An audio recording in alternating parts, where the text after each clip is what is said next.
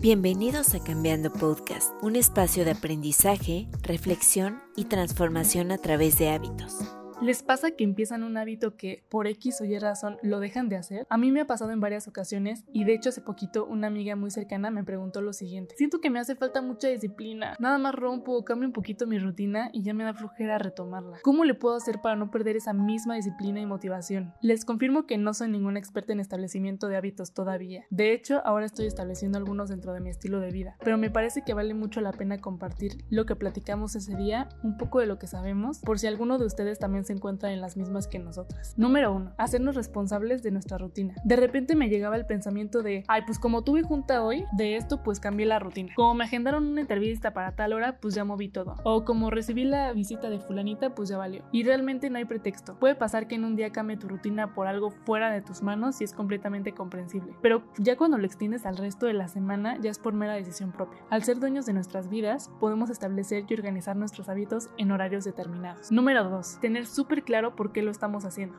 Ejemplo, ¿por qué me quiero levantar temprano? Y la respuesta es, ay, pues porque todo el mundo lo está empezando a hacer o porque leí por ahí que la gente exitosa lo hace. Lo más probable es que no logres fijar ese hábito. Tiene que ser una razón más profunda y es muy personal. Saber cuál es ese objetivo o meta que buscas alcanzar al establecer ese mismo hábito en tu vida. ¿Qué cambios positivos te va a aportar? Ejemplo, me quiero levantar temprano para tener un tiempo solo para mí. Quiero unos 30 minutitos extra para meditar, practicar yoga, porque las tardes prefiero dedicárselas a mi familia. Al hacer esta actividad, mi estrés disminuye me ayudará a despejar mi mente a primera hora de la mañana en lugar de estar preocupada por el trabajo desde que me levanto. Y esto es solo un ejemplo, tú decides el por qué lo estás haciendo. Cada vez que estés a punto de romper esa rutina o posponer ese hábito, recuerda tu por qué y eso te ayudará a retomarlo.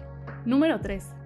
Entender cómo está conformado el ciclo de un hábito. Se pasa por las siguientes tres partes. Detonador. Aquí se realiza una acción gracias a una señal externa o interna. Acción. Aquí hacemos lo que nos dicta el hábito, ya sea bueno o malo, como tal. Recompensa. Es cuando nuestro cerebro recibe lo que buscaba al realizar la acción. ¿A dónde quiero llegar con esto? Lo que pasa con la mayoría de los hábitos positivos como alimentarse sanamente, hacer ejercicio, beber agua, entre otros, es que la recompensa la recibes a mediano o a largo plazo. En cambio, los hábitos negativos como fumar, comer comida chatarra, procrastinar, etc., se recibe una recompensa de manera inmediata. Se completa el ciclo del hábito en ese mismo momento. Es por eso que en ocasiones es tan difícil establecer un hábito. Y por eso es tan importante saber el por qué lo estás haciendo los beneficios y consecuencias positivas que buscamos obtener al realizar cada hábito. Como dato curioso, una manera de empezar a establecer un hábito es hacer que el hábito sea fácil de seguir. ¿Y cómo se hace esto? Utilizando un hábito que ya existe dentro de tu rutina como recordatorio. Ejemplo, después de lavarme los dientes, este será nuestro hábito de recordatorio, me pondré a hacer 30 minutos de ejercicio. El ejercicio es el nuevo hábito que buscamos implementar en nuestra rutina diaria. Otros ejemplos de hábitos de recordatorio podrían ser bañarse, hacerse de desayunar o aplicarse productos de skincare. Después de hacer estas actividades que ya las tienes súper apegadas a tu rutina, comienzas a incluir el hábito que te encantaría empezar a aplicar. La clave es iniciar con hábitos pequeños y fáciles de realizar y poco a poco podrás subir el nivel de dificultad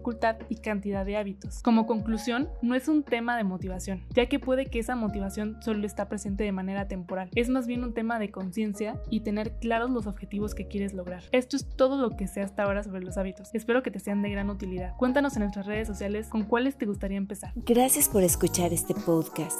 En este espacio hablaremos sobre salud mental, alimentación balanceada, naturaleza y wellness. Puedes encontrarnos en redes como arroba hábito. Te esperamos en el siguiente capítulo. Y recuerda seguir cambiando hábitos.